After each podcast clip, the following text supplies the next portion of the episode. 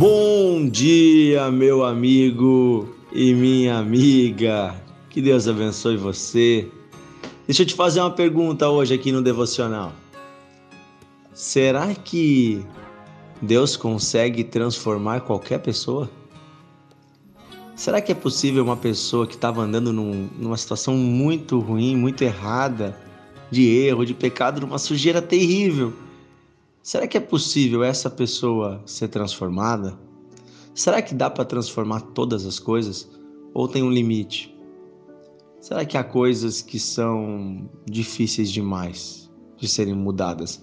Como é que pode algo muito sujo, muito errado, ser transformado? De que forma isso pode acontecer?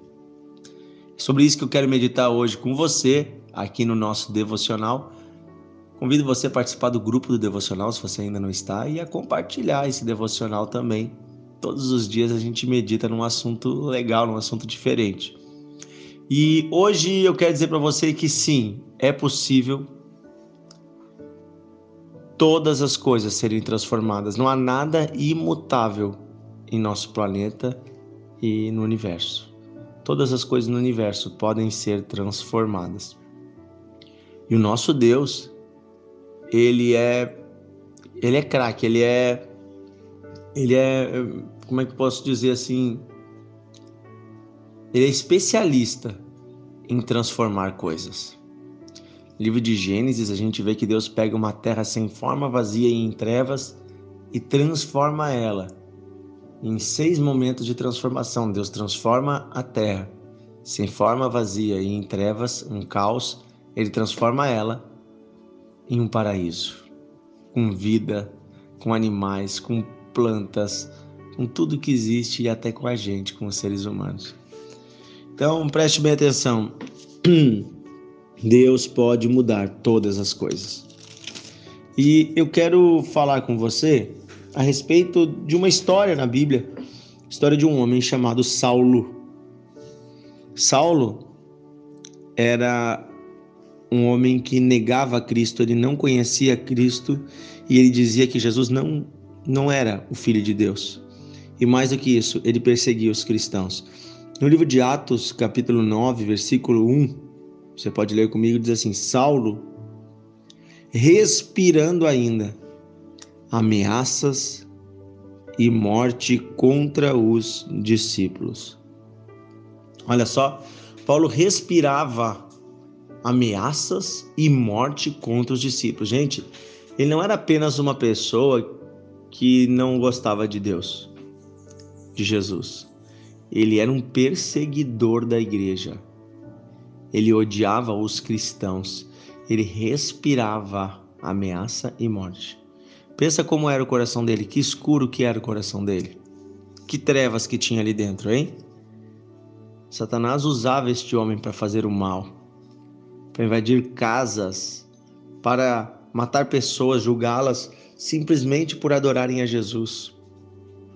É, os judeus haviam proibido as lideranças judaicas a fé cristã. Então ele estava ali como um justiceiro, correndo, perseguindo e matando os cristãos. Será que tem, tem esperança para esse homem aqui? Se você conhece um pouco da Bíblia, você sabe que sim. De que forma Deus mudou a vida dele? No versículo 3, ó, Atos 9, 3, vai começar uma história interessante. Ele estava indo para uma cidade e ele diz assim: ó, seguindo ele estrada fora, ao aproximar-se de Damasco, que é uma cidade, subitamente uma luz do céu brilhou ao seu redor. Aleluia, olha que lindo. Ele está indo num caminho de morte, num caminho de mal. Ele está indo num caminho terrível. E lá no meio do caminho, uma luz do céu brilha sobre ele. Mas não é uma luz qualquer. É uma luz que vem de Deus. Essa luz é tão forte. Olha o que acontece no versículo 4. Cai, uh, e caindo ele por terra, ouviu uma voz que dizia: Saulo, Saulo, por que me persegues? E ele perguntou: Quem és tu, Senhor? E a resposta foi: Eu sou Jesus, a quem tu persegues. Olha que interessante. Saulo está andando no caminho, aparece uma luz forte, ele não suporta aquela luz, ele cai no chão. Quando ele cai, ele, aquela voz começa a falar com ele, aquela luz começa a falar com ele: Por que você me persegue? Mas quem é você, Senhor? Eu sou Jesus. Aquele Jesus que Saulo não acreditava. Achava que era uma invenção, que era uma história. Aquele Jesus que ele perseguia os discípulos se importa tanto com ele que vem até ele e se apresenta para ele. Quer dizer para você que Deus está disponível, que Deus se importa com cada pessoa. Deus se importa com você também que cometeu pecados terríveis, você que já andou em caminhos ruins, como eu já andei um dia. Deus se importa com você. Deus não desiste de você. Deus não desiste do maior dos pecadores. E ele vem até nós e ele faz brilhar a sua luz. Hoje, este devocional pode ser a luz de Deus brilhando aí no meio da escuridão da tua vida. Hoje, esse devocional pode ser a palavra de Cristo dizendo: Por que tu não me ouve? Por que tu não anda comigo? Por que você não chega mais perto? Vem, filho. Ou até mesmo, por que você me persegue? sabe?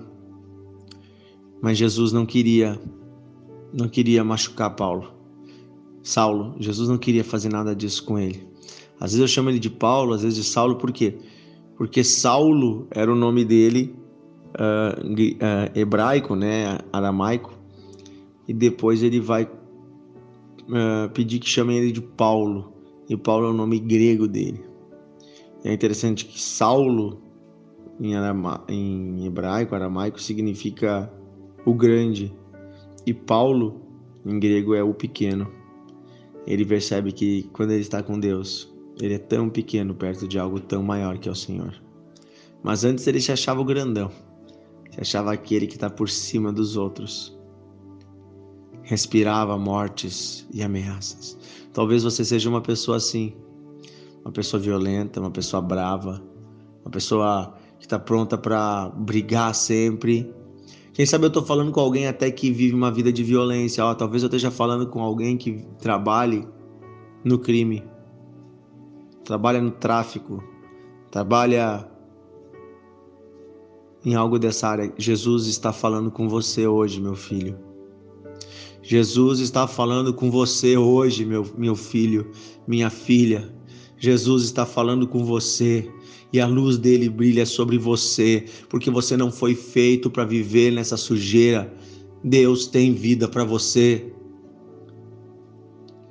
Eu não sei aonde esse, esse áudio está sendo reproduzido, mas eu sei que aí onde ele está há um homem, uma mulher a quem Deus ama e Deus está chamando você para uma nova vida.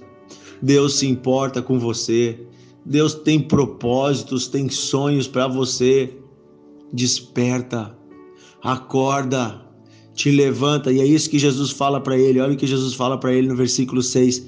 Mas levanta-te e entra na cidade, aonde te dirão o que é o que convém que você faça. Queridos, olha que maravilhoso. Saulo cai por terra com aquela forte luz. Ouve a voz de Jesus a quem ele perseguia ao invés de Jesus lançar sobre ele uma palavra de maldição ou uma palavra de que ele seria condenado, Jesus diz: Te levanta, meu filho. Eu entra na cidade e ali eu vou enviar pessoas que vão te ensinar como convém viver. Sabe quando a luz de Deus, ela entra na nossa vida. Ela entra junto com a palavra, ela nos transforma. E Deus usa pessoas para nos guiar num caminho novo. Deus usa pessoas para nos ensinar qual a direção certa. Eu quero dizer para você hoje que está ouvindo esse devocional, Deus vai colocar você em um lugar onde você vai aprender o caminho certo. Uma igreja, uma comunidade de fé, um grupo de discípulos, homens, mulheres de Deus. Deus quer colocar você no meio do povo dele, com pessoas que têm que têm vida com ele, que irão guiar você num caminho novo. O Senhor está chamando você para isso. Pare de ficar em casa. Vá à igreja. Pare de se esconder. Ah, você viu imperfeições na igreja? Bem-vindo à realidade. A igreja é imperfeita porque ela é feita de seres humanos. A parte humana é imperfeita, mas a parte divina é perfeita. Filtra o que não é bom e fica com o que é bom. Não olha para os erros humanos, olha para a perfeição do Cristo que habita no meio dos homens. Usa o ensinamento, usa a palavra e deixa Deus transformar a tua vida. Aleluia. Deus está falando com pessoas hoje com as, com as quais Ele está transformando o destino. Sempre é possível haver transformação. Eu estou falando isso porque eu andava em trevas, eu andava num caminho errado, muito errado. Um dia eu conto meu testemunho para você se você ainda não conhece. Mas Jesus brilhou sobre mim. Jesus brilhou. Ah, ele, ele me amou tanto. Ele enviou Sua palavra e o Seu Espírito ao meu coração e Ele me mostrou quão errado eu estava. E Ele me mostrou um novo caminho e Ele me botou no meio de pessoas que me amaram, que cuidaram de mim, que me ensinaram um novo caminho. Oh, Deus ama tanto você, meu filho, minha filha, senhor, senhora, jovem. Deus ama tanto você que Ele não quer ver você nessa imundície. Deus tem uma nova vida para você. Eu quero orar por você e com você agora. Você quer orar junto? Vamos falar com o nosso Pai. Pai querido, eu oro por cada pessoa que me ouve nesse devocional. Eu peço que a tua luz brilhe sobre esta vida. Se essa pessoa está andando em trevas, está andando na escuridão, se a pessoa, se essa pessoa ainda não está livre do pecado, da imundície, da sujeira deste mundo.